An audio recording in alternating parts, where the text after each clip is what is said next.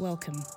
This is the Sydney Ideas Podcast, bringing you talks and conversations featuring the best and brightest minds at the University of Sydney and beyond. Good evening, everyone. Welcome to Sydney Ideas, the university's flagship public talks program. My name is Renae Ryan, and I'm a professor here at the University of Sydney and also the academic director of the SAGE program, which stands for Science in Australia Gender Equity. It's my great pleasure to open and host tonight's Sydney Ideas event with Dr. Kakenya Ntaiya on empowering girls and women in education. First, I would like to acknowledge and pay respects to the traditional owners of the land on which we meet, the Gadigal people of the Eora Nation. It is upon their ancestral lands on which the University of Sydney is built, and I would like to pay my respects to elders past and present and extend that respect to any First Nations people here with us today. So, welcome to Sydney Ideas and welcome to the university. This event is co presented with SAGE, as I said, which is a national evaluation and accreditation framework aimed at improving gender diversity, bolstering women's leadership roles, and improving workplace culture for all staff in the higher education and research sector in Australia. I would really like to thank Women for Change for their support um, of this event and also by bringing our keynote speaker, Dr. Kakenya Ntaiya, founder of Kakenya's Dream, to Sydney. I would also like to especially acknowledge Betty Chamoiwa, who is the first councillor of the Kenyan High Commission that is here with us tonight. So, tonight we're going to hear first from Kakenya, and then we're going to be joined by a panel, um, two students that are here studying, Peyian Kortom and Cynthia Naiyoma, and also Dr. Lisa McIntyre, who is a Fellow of Senate here at the University of Sydney and also on the board of Women for Change. There will be time for questions um, from the audience at the end. So I'm really excited to welcome Dr. Kakenya Ntaiya to Australia and to the University of Sydney but you may have noticed that Kakenya is not in the room. Unfortunately, after avoiding COVID for more than two years, Kakenya has just tested positive to COVID and is currently stuck in her hotel room down the road in the city. So, Kakenya is a globally recognised leader, social activist, and a senior fellow at Brown University in the USA. She founded Kakenya's Dream to educate girls end harmful traditional practices, including female genital mutilation and child marriage, and transform her community in Kenya. Tonight, she'll share with us her powerful story and insights into her work in championing gender equity. Please welcome Dr. Kakenya Ntaiya. Thank you. Thank you, Renae, for your wonderful uh, introductions and everyone for coming this evening. I am sorry, unfortunately, I can't be there with you, but I'm here and uh, the speech continues or the talk continues this evening. So I'm really excited to be here um, to be sharing about the work that we do in Kenya um, and, and for you also to meet our students that are here in Sydney. Um, I want to start by um, just sharing a little bit about myself, but also a little bit about the work that we're doing and uh, really looking forward to a great um, uh, evening together. In 20, in 2009, I met a young girl named Jacqueline. She was vulnerable, but there was something in her eyes that just had that strong determination. A girl like her in the part of the world where she was born was at risk of being subjected to female genital mutilation and child marriage and would likely never go beyond sixth grade in school. Her father was very traditional and believed, like all the fathers in the community where Jacqueline is from, that a place for girls is not in the school where she'll be learning, but it, uh, but to be home taking care of the family and being a wife. All of Jacqueline's older sisters had been married off in their youth and were forced to drop out of school to start families. And this was the part that Jacqueline's life was going to follow. I was drawn to Jacqueline's because, life because um, her life and path was mirroring my own life. Um, we both come from a very remote, marginalized, underserved Maasai community in rural Kenya. Uh, and in our community, nearly 80% of women and girls have undergone female genital mutilation. 50% are married off in childhood, and only 17% complete primary education, and less than 5% continue on to post secondary education. This is because in our community, it is commonly held to believe that only boys should go to school, should be educated, and women are meant to stay at home and be wives and be mothers, um, and that's their life. FGM, which is uh, you know female genital mutilation, is uh, a harmful practice. Is seen as a, a rite of passage into womanhood and is often performed in preparation for early marriage. Uh, once girls undergo FGM, uh, they are forced to drop out of school, uh, to get married, and to start taking care of their own family. Now they are mothers. Um, and this happens as soon as they're even uh, 12 years old. These old age traditional norms not only undermines girls' access to education and economic empowerment, but are also detrimental to their physical and mental health and their well-being. My own life was set to follow the traditional Maasai path to undergo FGM in preparation for child marriage. I was engaged when I was five years old, and I was to pre- be prepared to get married when I was 12 and that was going to be the end of my education. But that was not the life that I wanted. Um, I had gone to school and I had dreamed of becoming a teacher. And so I did something that no girl had done. I approached my father and told him, um, I will undergo FGM, agree to let me go back to school. Um, I didn't know he would agree, but he actually agreed. So I went through FGM and I went back to school. I was very determined when I went back to school. I read and did all I could to work hard. And a few years later, I was accepted to university in the US. And that was also another big battle because in my community, they had never seen a girl leave the village, leave alone, you know, the village to go to the city or somewhere else, leave alone, alone leaving the country.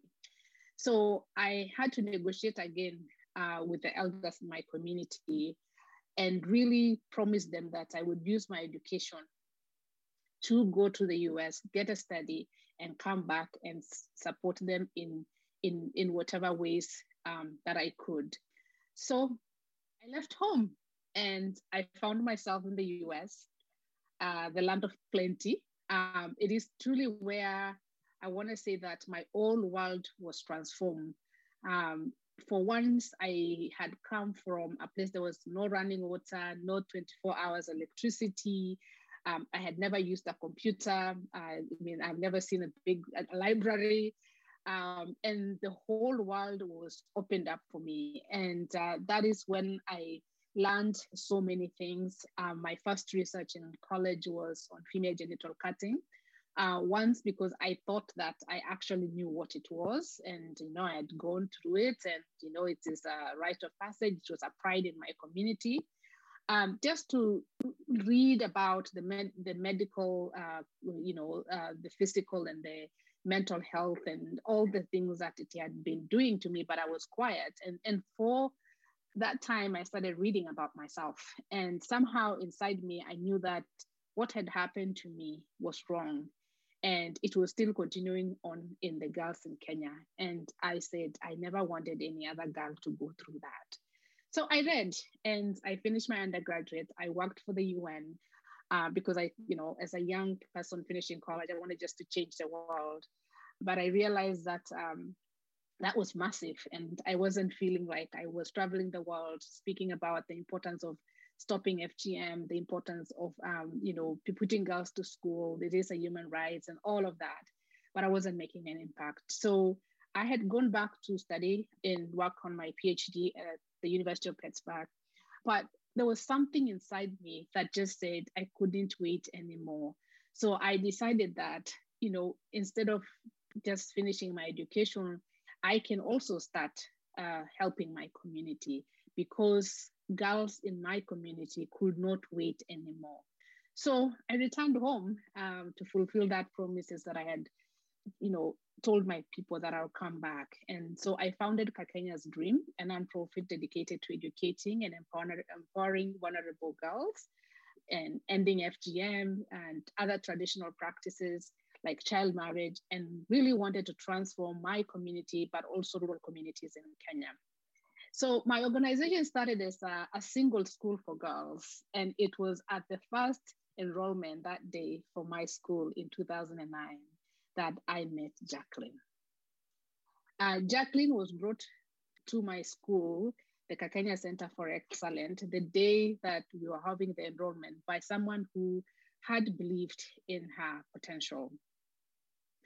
She was at a crossroad that represented two drastic differences journeys. One follows Maasai traditions, which means undergo FGM, enter marriage as a child, drop out of school, and being trapped in a circle of poverty that lasts for generations.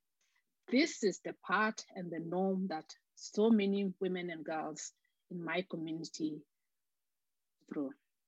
And the other part that was there, to, there that day was the one for choice, that it required an education that would allow girls to make empowered, informed decisions about their life.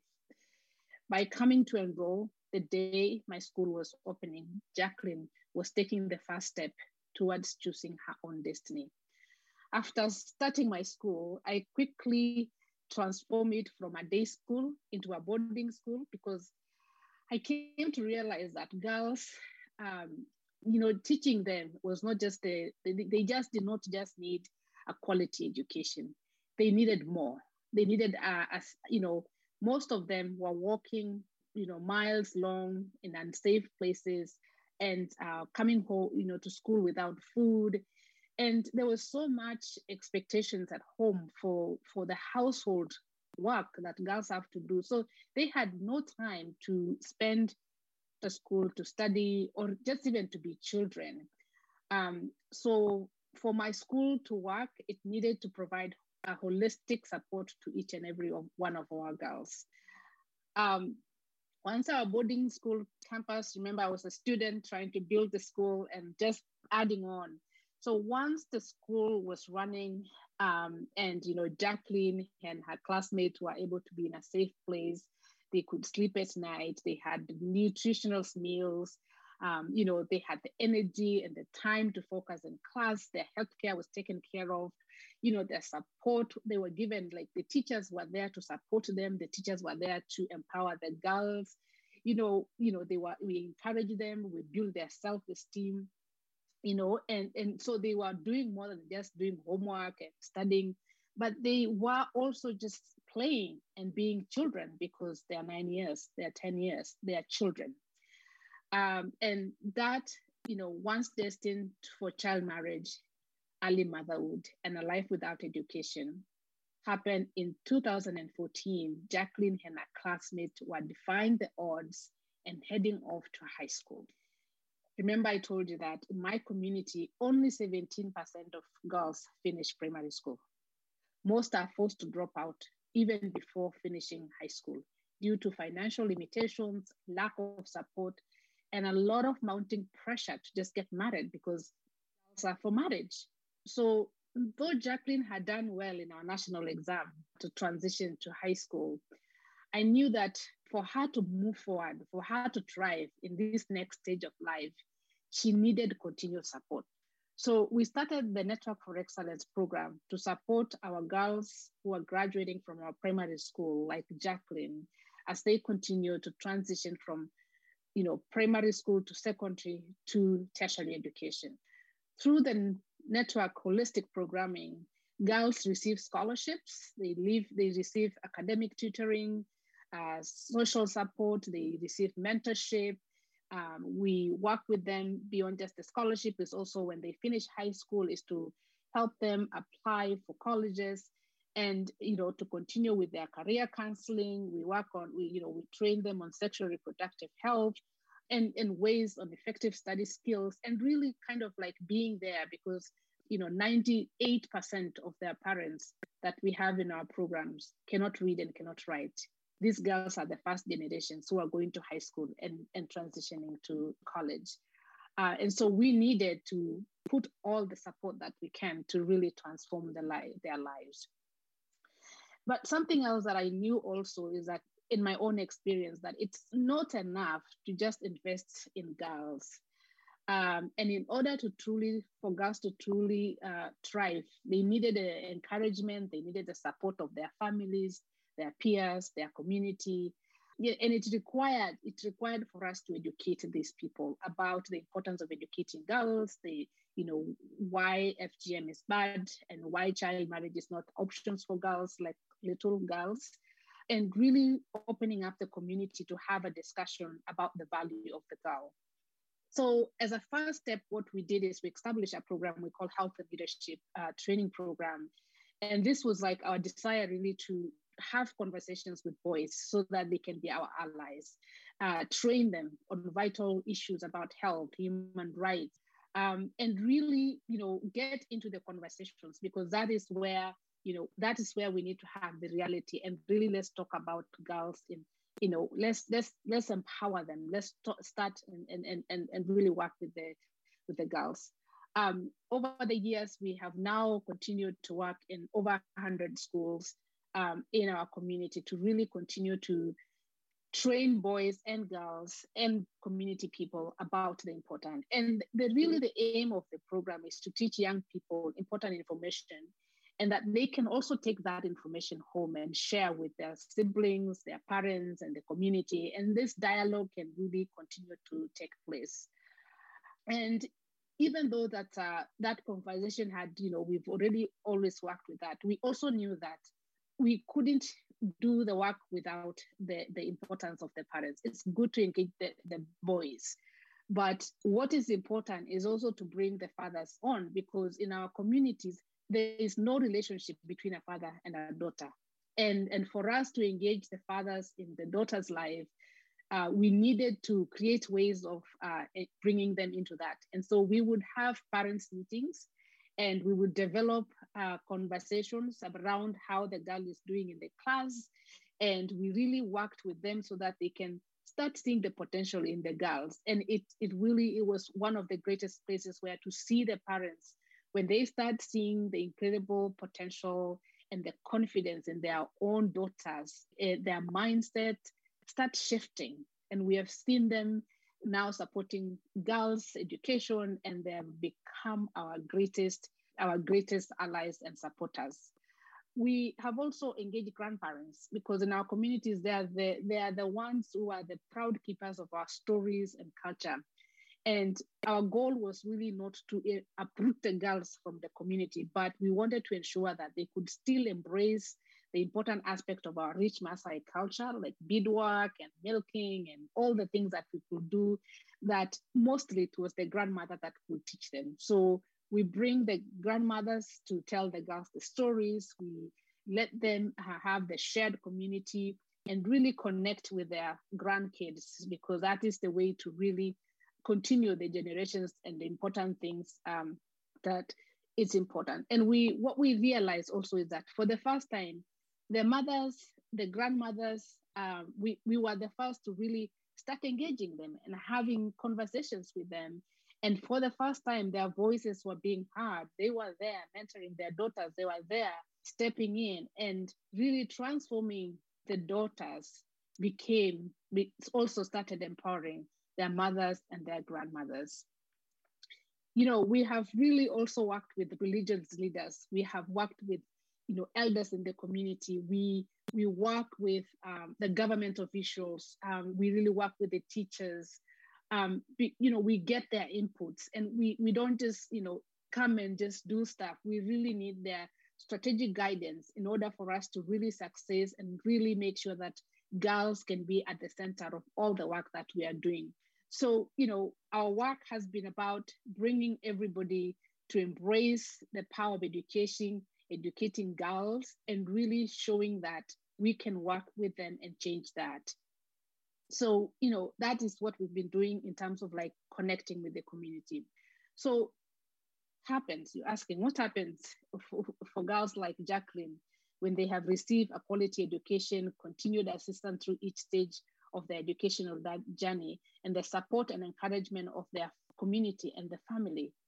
So, in a community where less than 2% of girls make it to tertiary education, Jacqueline has just graduated from college with a degree in business administration and currently working in an administration department at a high school not far from our school uh, in Kenya. And she's becoming a role model. And uh, and all of her other pioneers from that class of the that joined in 2009 are also graduating from university and other higher education. And in fact, one of them is here with us today, Keyai, who is completing her bachelor's degree in chemistry from Sydney Uni. Um, and it's just been an incredible. We also have Cynthia, who just started um, studying and pursuing nursing degree from UTS. And to date, we have empowered and educated over 600 girls at our boarding schools. We have supported 330 girls continuing on to high school and university through our Network for Excellence program and have trained over 550, over 15,000 boys and girls and community members in our health and leadership trainings. More important, 100% of the girls in our program have avoided FGM and child marriage. Kenya's dream, we make it a point of support to empower girls from the moment they step in our primary school to the time they graduate at college. That once believed school is no place for girls. Today, hundreds of parents are eagerly bringing their daughters to our school on enrollment days each year in hopes of securing a place for their daughters in the coming class. This impact does not end with the girls who came through our program. As we know, one day these girls will have children of their own. Like them, their daughters will avoid FGM and child marriage, receive an education, and be empowered to forge their own path and lead the life they dreamed of. And that is a generational shift. It's the power we have at Kakenya's Dream. So, unfortunately, the problem that I just stated that we are trying to solve at Kakenya's Dream in Kenya, it's not just experienced there, but it's also experienced globally. As we speak, 130 million girls between the age of 6 and 17 who are supposed to be in school are not in school face the same barriers that our community is facing child marriage, poverty, FGM, harmful social norms. These are all that are things that are negating the value of girls going to school, and, and, and that is a big problem. If we change this so that every girl in the world were able to access a quality secondary education, it will have enormous impact. And this is from the World Bank. It's, it says that educating girls could add 92 billion to the economies of low and middle income nations, reducing their reliance on foreign assistance, cutting child deaths by 50%, reducing child marriages by 66%, and have the potential to decrease violence by as much as 37% for every year that a girl stays in school, future wages increases up to 20%, which helps her, her children, and later on, she will be able to escape. Organizations like Kenya's Dream cannot go it alone. We cannot do just the Kenya Dream. We need commitment, collaborations, action from the global community to ensure that girls is prioritized to accessing education are confronted and eliminated. Education is a human right in it, it of itself, but it also is a gateway that leads to fulfillment of other human rights. Girls who are able to access a quality primary and secondary education are more likely to avoid child marriage. We have seen that in my program. And do get married, their children to school and their children will also be healthier. They will also avoid early marriages. That is a generational impact. So we need to educate girls. We need to equip them with skills and knowledge so that they can achieve economic empowerment, so that we can eradicate poverty. educated and properly supported girls like Jacqueline, Peyian, Cynthia have the power to reach the full potential and become leaders and change makers in our world. Imagine the impact of every single one of the 130 million girls not in school today. If they were given the resources, if they were supported, our world would be unrecognizable better. It is our job to make that a reality, and our work begins now. To fully address the ever present and growing needs in our region, uh, Kakenya is growing, Kakenya's dream is growing. We are increasing capacity in our schools in terms of uh, building a second, we're building in the middle of building a second school so that we can triple our capacity. We are building a youth-friendly clinic so that we can, uh, uh, you know, meet the needs of young people in terms of the health. And uh, we are also, you know, graduating anywhere between 30 to 45 young women and transitioning them to tertiary education and programs. You know, we we we know what we have, the things we have dreamt up and accomplished over the, the last 13 years. Truly a testament to the power of the community and what is possible when passionate people around the world come together to support an important cause. We feel so fortunate. I have been so fortunate and so incredibly supported with an incredible support from a global community. You know, I call them the Global Kakenya Dream family. It includes amazing, amazing partners like Women for Change who have made it possible for over 100 girls right now in colleges to be in college. It is there, it is people like them who are making a change in our society. To Sydney Uni for making it possible for Peyian Kortom to get an undergraduate degree. Her future is so bright because you believed in her. She, you know, our world is so different. Thank you because it's because of all of us. It is because of us being passionate, taking a risk, and stepping out bold so that we can support girls, change the course of our world, and create a better world for our children and everybody that comes across and around us. Thank you very much. Over to you, Renae. Thank you so much, Kakenya. I've heard your story many mm. times, but every time I hear it, I get goosebumps and a bit teary. It is truly inspirational, thank and thank you so much for sharing um, with us. Thank you. So, I would now like to invite our students that we've already heard about, um, Peyian Kortom, um, who is studying here at the University of Sydney and is in her final year of a Bachelor of Science and Liberal Arts degree and Cynthia Naiyoma, who is uh, recently come to Australia and is studying nursing at the University of Technology Sydney. And I'd also like to invite Dr. Lisa McIntyre up as well, who um, is representing Women for Change.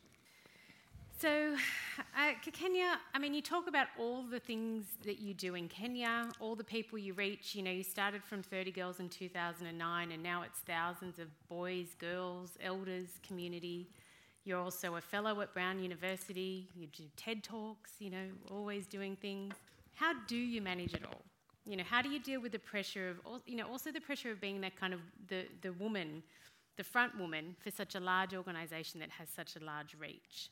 Um, one, I have an incredible team. Um, to say the truth, I mean, Kakenya's dream is because there's so much. There, there are teachers at the front, day in, day out, who are with the girls. There are counselors. There are, you know, We've worked with our parents, we've worked with the community to support. So when I, I don't so much think about the community in terms of like they are there, they're supporting the girls. Uh, my role is now to raise, of course, raise funds to be able to continue to support the girls um, and really share our work with the world because I think we have really done a very unique thing at Kakenya's Dream and there's so many people who can learn from us. Um, and I, I, I, get so much energy when I talk to these young women when I meet them, um, you know, seeing them, I, you know, I, I met them when they're nine years old, then seeing them when they're graduating from college and, you know, it's just amazing. So you just keep going um, and really I get their energy from um, seeing how much they, they have accomplished and how bright of our world will be because they got an opportunity to learn. So great. Thank you. Okay, well, Cynthia, I might start with you. How have you found the transition from living and studying in Kenya to Australia? Well, uh, studying in Kenya was different because I enrolled in nursing at a university in Kenya in 2019, immediately after high school. But I didn't go to any placement until I was in second year, halfway through second year. But when I got here at UTS, and from the very first day, um, I can practice my nursing skills, and it's a good thing. Yeah, it keeps me happy to know that I'm learning both practically, theoretically, and the classes are much smaller. It's a supportive environment for education. Yeah, that's a good thing. Oh, great. And have there been any challenges for you? Yes, I had very many challenges, especially with the food. yeah, for so long I've had only bread and yogurt and ice cream. but thanks to Peyian, Peyian is a very good cook. I can eat decent meals every now and then. yeah. yes, I've heard Peyian is the cook for all the girls here. They go to her house and have good Kenyan food. So, Peyian, you're getting towards the end of your degree here, majoring in chemistry. What are your wishes or aspirations, or what would you like to do next after you finish your bachelor's degree? Okay, uh, finishing my undergraduate, I'm planning to do an honors. I'm, I'm doing um, a graduate diploma first, and after that, I'm planning to do um, a master's, and I would like to be an analytical chemist afterwards. All right, analytical chemist. Yeah. yeah. and you'll do a master's here at Sydney? Yeah, I would love yeah. to do it in Sydney only. Yeah, great. That's wonderful. Um, and Lisa, I might uh, uh, ask you a question now. Can you tell us a little bit about Women for Change, the mission of Women for Change, and how it supports students to study in Australia? So, Women for Change has a, a, very simple mission. It is we would like to educate young disadvantaged women from developing countries. And I think we've just heard, just with resounding passion from Kakenya, we know that educating young women makes a difference. The evidence is extraordinarily strong. If you educate a young woman, you educate not just her, you educate her family, and I'm borrowing your words here, Kakenya, you educate a family, you educate her village, you educate a community, and I think Kakenya's ambitions is we need to educate the world. So Women for Change started about five years ago, 2016, and, and it's as I reflect also on, on our journey, while we can't claim to, to be as wonderful as what Kakenya has done with her passion and vigour, that has inspired lots of people. And it takes lots of individuals to make a change. We came together as a committee because, uh, and I think David Vo is in the audience, Learning for a Better World, heard Kakenya's story on the radio. He brought together a group of, of women to say we need to do something Kenya's got all these amazing young women about to graduate high school. We need to find them some tertiary degrees. So we, we helped raise funds, a lot of those young women being educated in Kenya, but there's a couple that we also wanted to educate over here. And so we asked Stephen Garton from the mm. University of Sydney, who is also sitting right here, and we said, and so we found a place for one here, one at UTS, one at WSU, we needed accommodation. We asked Iglu. We asked, so we, we ask people, and people understand that this is important. And if you ask enough people, different people become little leaders. So Stephen leading here, David leading at LBW, Women for Change trying to help. It is a community of people that, have, that come together to try and do the right thing. Great, thank you, Lisa. Peyian, I might um, ask you a question. Um, what have been some of the challenges you've faced being so far from home? I mean, you've been here now for four years. How long have you been in Sydney? Yeah, yeah. so um, okay, so one of the challenges um, is like um, missing my siblings. I'm from a family of 15, and yeah, it's a big family. Yeah, and maybe it's good fifth. to get away from 15 siblings at times. yeah, it's, I'm it's sure it's hard being away from them, and uh, sometimes like uh, terrible things happen at home, like losing a, a relative and you are away. Yeah, like a few months ago, I lost my uh, cousin, and it was one of my favorite cousins, and I was unable to attend the funeral. Yeah, and it was tough to deal with that. Mm. Yeah, but you have your, your, your Kenyan family here. Yeah, I have my Yeah. Kenyan family here, Yeah, and your Sharon, brother. Lynette, and they're Yeah. very supportive. Yeah, oh, great. And um, for you, Cynthia, how has COVID impacted your studies? You said you had to start your studies in Kenya. Yes, uh, I received my scholarship to study at UTS in 2020 and was supposed to begin in autumn last year. But unfortunately, I couldn't come to Australia, so I had to do half the units I could do in autumn and spring. And I had to study at weird hours. I had to stay awake from around midnight to 9 a.m. every day to study. Sometimes I'd do- doze off in class. It wasn't nice, but I made it. I got distinctions and high distinctions, and I'm Oh, proud. wonderful. That deserves a clap. It's hard enough doing online learning, but mm-hmm. online learning on the other side of the world is a huge challenge. So, Yeah, congratulations. Um, and Lisa, what can we all do better to support international students to study here in Australia, full stop, and really make tertiary education accessible for everyone? Well, watching these young women is a good reminder that it is difficult. It is difficult to come from Kenya, from even after your review in Nairobi and you came straight from Enoosaen, to come to Sydney and learn even enrolling when you've never used a computer before. That's, that's a massive hurdle. The, the hurdles that some of our international students face, we don't have sufficient empathy for that. Um, I've had to learn empathy along the way for the challenges that, um, that someone from a, a very different background have the capability, smart, hardworking, but just a different background to, to learn. Uh, and I remember the first thing we did actually for Peyian and for Sharon, Lynette, we, um, we got some help to just teach computer skills, actually, just basic, how, switch it on, because everything's digital these days. So those, those sorts of issues, I think, is just a reminder. I, I don't think I can be more specific than saying to just uh, deep empathy is what is required for our international students. Deep empathy coupled with as much support as we can give. Yeah, that's great. And care. Yeah. Support and care. Yeah. All right, one for you, Kenya, and then I'm going to open up to the audience. But you talked about um, FGM and the, you know, the harmful practice it is. It's obviously still being practiced in Kenya and, and in other countries, and even here in Australia um, by certain communities. What do you think that governments and other leaders can do to really try and end this practice globally? So it's estimated that um, anywhere between 3, th- 3 million to 4 million girls undergo FGM every year. And this is a global figure. It, it, it actually happens in Australia um, from here, here. So uh, it's not just a, a problem in Kenya or in Africa, it's a problem here.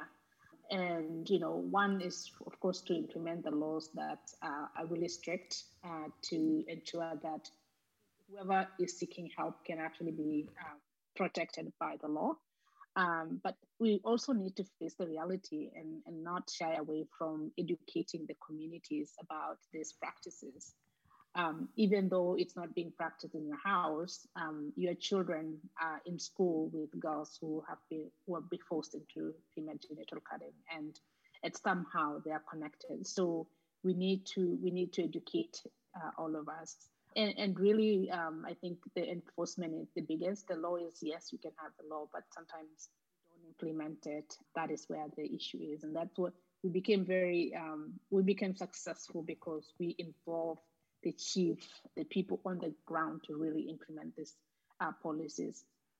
Yeah, we need to be open-minded and uh, be as uh, you know really learn that we need to protect each other and we need to talk about FGM even in the classrooms and, and, and be able to face it because girls in schools are, have mm. gone through FGM. Yes. Yeah, that's a really good point. We need to include it in, in our education system as well. Mm-hmm. Okay, well, I think we will now open for questions. If anyone in the room has a question, we have two roving mics. Please wait until you have the microphone in your hand so everyone can hear you and also people online. I'll happily start the conversation. Um, So, first of all, thank you so much, Doctor, for your lecture. And I think you touched on something that's really important, and that educating boys and getting boys involved is really important. And I was wondering, I know you mentioned in the Maasai community, it's not very um, common to leave the community. Have you noticed that by the girls becoming educated, boys are also wanting to kind of follow as well and leave and go educated elsewhere as well? Like, has that kind of sparked a little like domino effect? Absolutely. Thank you uh, for that question. So, before when we started our girls' school, uh, and uh, can share with you that uh, you know people used to be that girls' school. You know, they, they they had no expectations for us and the girls in the school to do well. Um, but when they did their first national exam in 2014, 2013, and they performed the top in the, in the, in the county that we come from. And uh, for the first time, we were sending uh, about 10 girls to national school. That had never happened in the community, in like even in our um, in our sub county. And all of a sudden, people looked at us like, "Oh, these people are smart."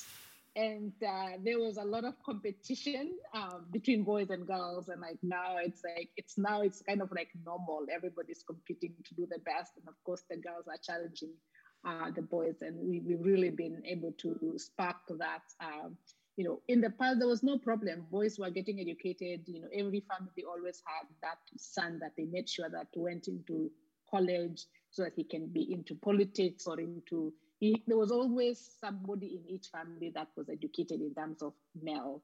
But this was the first time that girls were changing that. And of course, when they finished the high school, uh, transitioning into college, and like it was just amazing to see um, the first cohort of students that went through, which is Peyian is part of that, really changed the community. They changed their parents. I mean, uh, Peyian father had never gone to past, uh, I think, uh, beyond the, the, one of the villages, you know, one of the cities. But he was able to go and see where her daughter is in um, city far away in college, in high school. And yes, being able to know that this man who had not left the village himself, he was able also to take her daughter to the airport and get into on the plane. It's just uh, unbelievable. And those are kind of like eye-opening um, they're able to see other women who are educated. They're able to, you know, have a really global mind. Uh, and, and sometimes you just need to show people how that educated woman is for them to really embrace it. And now I can tell you they're real big role models. Cynthia can tell you how everybody wants to their daughters to be educated. And, and it's just, it's amazing uh, to show uh, sometimes. Yes. Oh, that's wonderful. Thank you, Kakenya. Any other questions? Thank you so much, Doctor, for taking your time to speak to us all today. It's so fantastic to see you again. Um, what we just had a question about was how can Australians who aren't a part of the Kenyan community support you and the work that you do and your organisation? Thank you for your question. Um, one is to join the team of, uh, you know, Women for Change. Uh, there are representatives there today. If you want to reach out to them, they are really coordinating our efforts in Australia. Of course, you know, if you know, I always tell people, look at who you are with. You know, um, you know, you might have connections to foundations. You might have connections to people who have something to support the girls, especially who are here. Um, you know, you can donate. Uh, you can you can do a lot.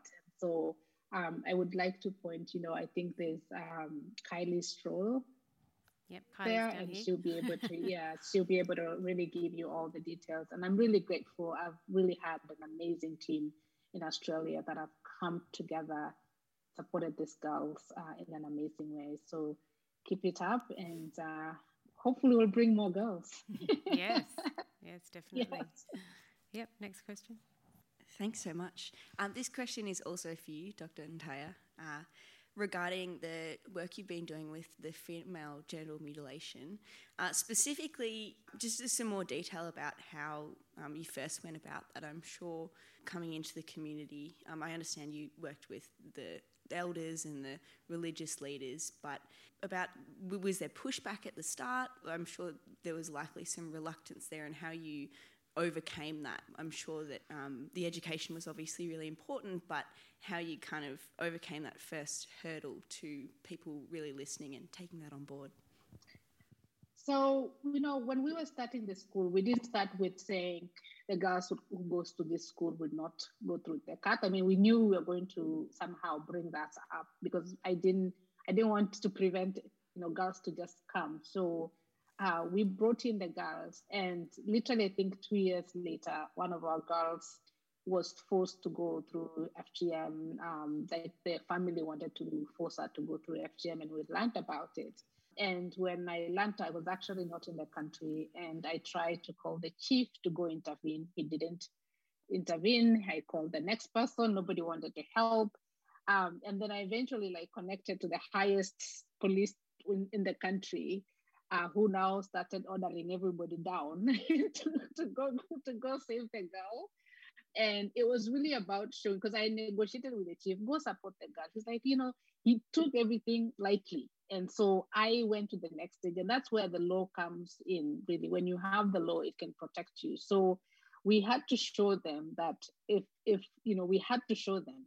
So we had to rescue that girl. We had to make sure that the chief was on top, and from that day he came to the school and he told every parent in that school no one should touch a girl who goes to this school he made everybody sign a contract that they cannot.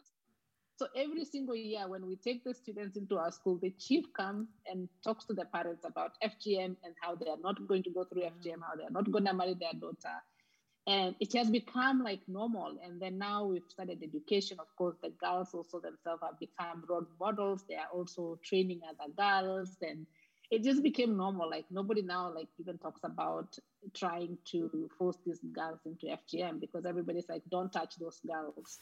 Uh, because you have no idea what to come after you. yes, the power of, of angry Kakenya, I think, it would be a, a, force to be reckoned with. Was there another question down here, Tash, just behind you? Um, so thank you so much. So um, just want to ask that it must be very difficult to establishing a girls' school in the community. So, what kind of difficulties that you have when you establishing such a organization and school in your community? Thank you for that question. Um, we ha- we faced a lot when we were starting.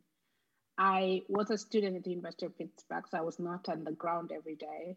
I had been talking to the elders in the community. I want to build a school, um, and you know, the men are like, "Yeah, we can give you to build a school." Of course, they had they told me, "Oh, why don't we do a boys' school first? And I had refused. I said, "We want to build a girls' school."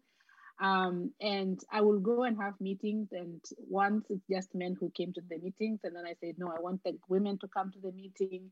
Um, eventually, the women would come to the meeting, and then the men would leave um, it was really tough to like bring the whole. And then I made the decision that uh, we start with the women. So we started with the women, started building. Uh, the, the hardest part was that, you know, most of the women are not educated. So they will tell me that they don't know how to count the money. They don't know how to open a bank account. And I said, no, I'll take this women. We'll use the signature of like your thumb to open the bank account. And the men were so happy with us at all. Um, and eventually, you know, they started seeing us build school.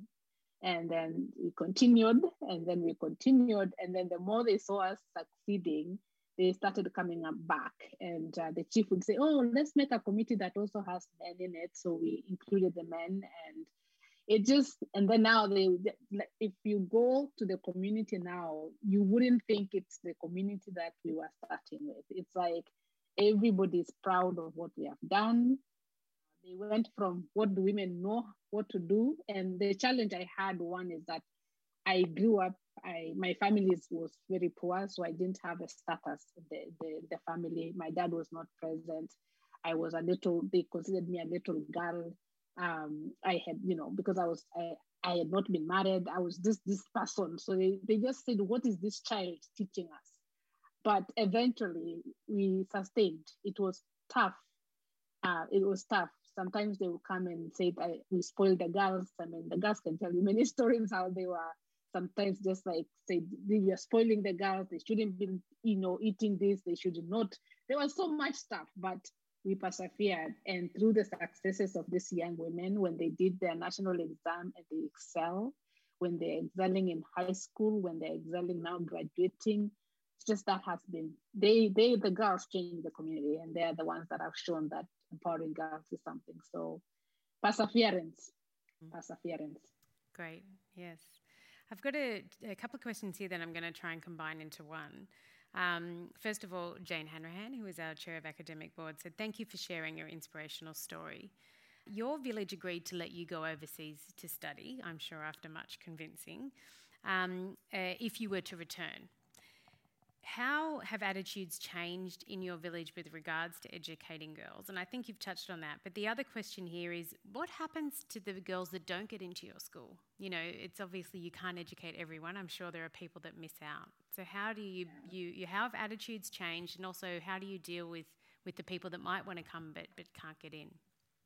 So the attitude has really changed. I mean, the young women they're sitting, everybody wants to send their daughters to school. It's not even a question now there's competition. And i mean the lines sometimes are like kenya please help us. And uh, so there's so much demand and people want opportunities. So we are trying to guide them on how you know if we can take them in our own school where else can we support them? Uh, so we have girls that we can support in other private schools around the country. And uh, those who cannot come to my school uh, i talked about our health and leadership training program.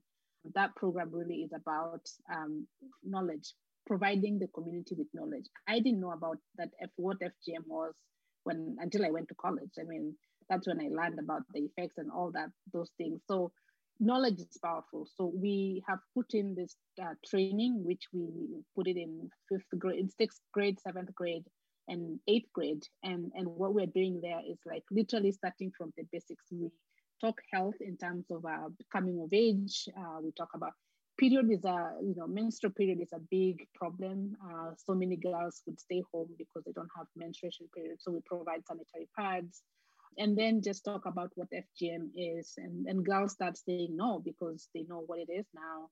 Uh, we talk about the law when they, it comes to um, you know we just have it's really a whole training program that even if they don't come to my school they are trained on what those things is and then they can make their informed decisions. And and we also work with the parents. So we've seen a bit of a lot of support on that end when we do the trainings but we still lack because most of our communities don't have enough resources. I think uh, pa just told you there are 16 of them in their home.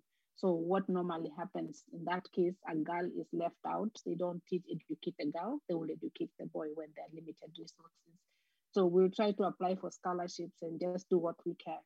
But uh, that's where the reality is. Um, there's, there's the need, there's a big need, and that's why we're expanding in terms of our schools to, to be able to take more. Yes, well, that's great news to hear that you are building and you'll triple your capacity soon. Um, so I think we can all try and help by donating as well. Okay, oh, yep, we might take one more and then I think we might have to wrap up. Um, thank you so much, Dr. Ntaiya, for your, your talk and the amazing work you're doing. It was really, really inspiring to hear. I've got a question for Peyian and Cynthia, actually, which was, what are the what are some of the good things that you've like noticed in terms of coming over here and being taken care of for Women for Change, and what are some of the things, and the universities as well, and what are some of the things that could be improved? Thank you. Uh, so, uh, for example, during the lectures here, uh, when we come to the lecture halls, the lecturer is present, uh, they deliver the content very well. Um, okay, also uh, on Canvas, you can get the uh, recorded lectures. But unlike, so compared to my friends in Kenya, so they normally tell me how their classes goes. Sometimes the lecturers don't attend, and okay, you can find like um, extra content on Canvas that you can go through to understand whatever they were teaching. But here, the lecturer really makes sure that you understand everything. Yeah, and that's really good. And also, uh, coming to Sydney, um, so when I was new or, in my first year, I didn't really know how to use the computer very well. But right now, um, I'm very, I'm very good at it. Yeah. That's great. What about you, Cynthia? What's worked well and what could be improved? Well, uh, I studied in a university in Kenya, as I told you before, for two years, and as a nursing student, not going on any placement during that period is so bad because now my classmates, well, from the other university, and have like placements every day. They can't go on holidays. They literally have no holiday break because once you're out of class, you're in placements. It's not easy for them, and well, it was a starting university, so they didn't have many lecturers, and some of the lecturers have retired. They're really taking it hard. They have to do everything on their own, the research projects on their own. And I kind of pity them, or I feel lucky that I'm here at UTS. The classrooms are big, smaller. I mean, it's a more interactive session. I have literally half the number of classmates I had last year and I get opportunity to talk as a shy girl. No one noticed me in the other university because I never asked questions. but here, the lecturer would literally make me speak and practice. And it's so a that's good a good thing. and a bad thing. Yeah, it's a good thing for most of the part. And yes, there's just lots of opportunities here. There's support systems at the university. There's Women for Change supporting. Literally everyone is supportive, and yeah, it's a good thing to develop me career wise. And the bad things, I'm not sure. No, food, food can be improved. Be improved. Yes, the food. yeah, we've already talked about the food a lot today. Here.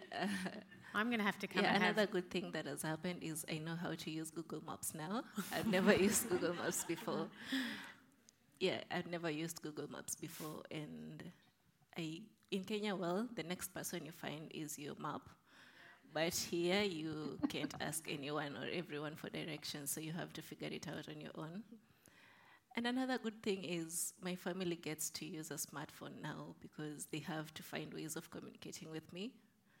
Communication would have been so difficult because, mm. well, before my mom wouldn't have known what a smartphone a smartphone looks like, but now she's forced to know how to use a smartphone, mm. social media and stuff like that because she has to find ways of communicating with me, and that's a good thing. Yeah. Yeah, that's awesome. I didn't think about that. The kind of spread of technology, as you said, and that, that it affects your family and, and the positive impact yeah. um, is far and wide. Well, thank you very much, Peyian and Cynthia, for joining us. And of course, thank you so much, um, Kakenya, for joining us tonight. I'm so sorry you couldn't be here with us, and I really hope that you don't feel um, too unwell and you just have to be bored in your hotel room for seven days. But we are glad you made it to Australia, and yes, uh, we thank you very much. Um, we'd also really love for you to join us next Wednesday, the 25th of May, for another great event with Teela Reid on the eve of Reconciliation Week. Um, and again, all of the info is on the Sydney Ideas website.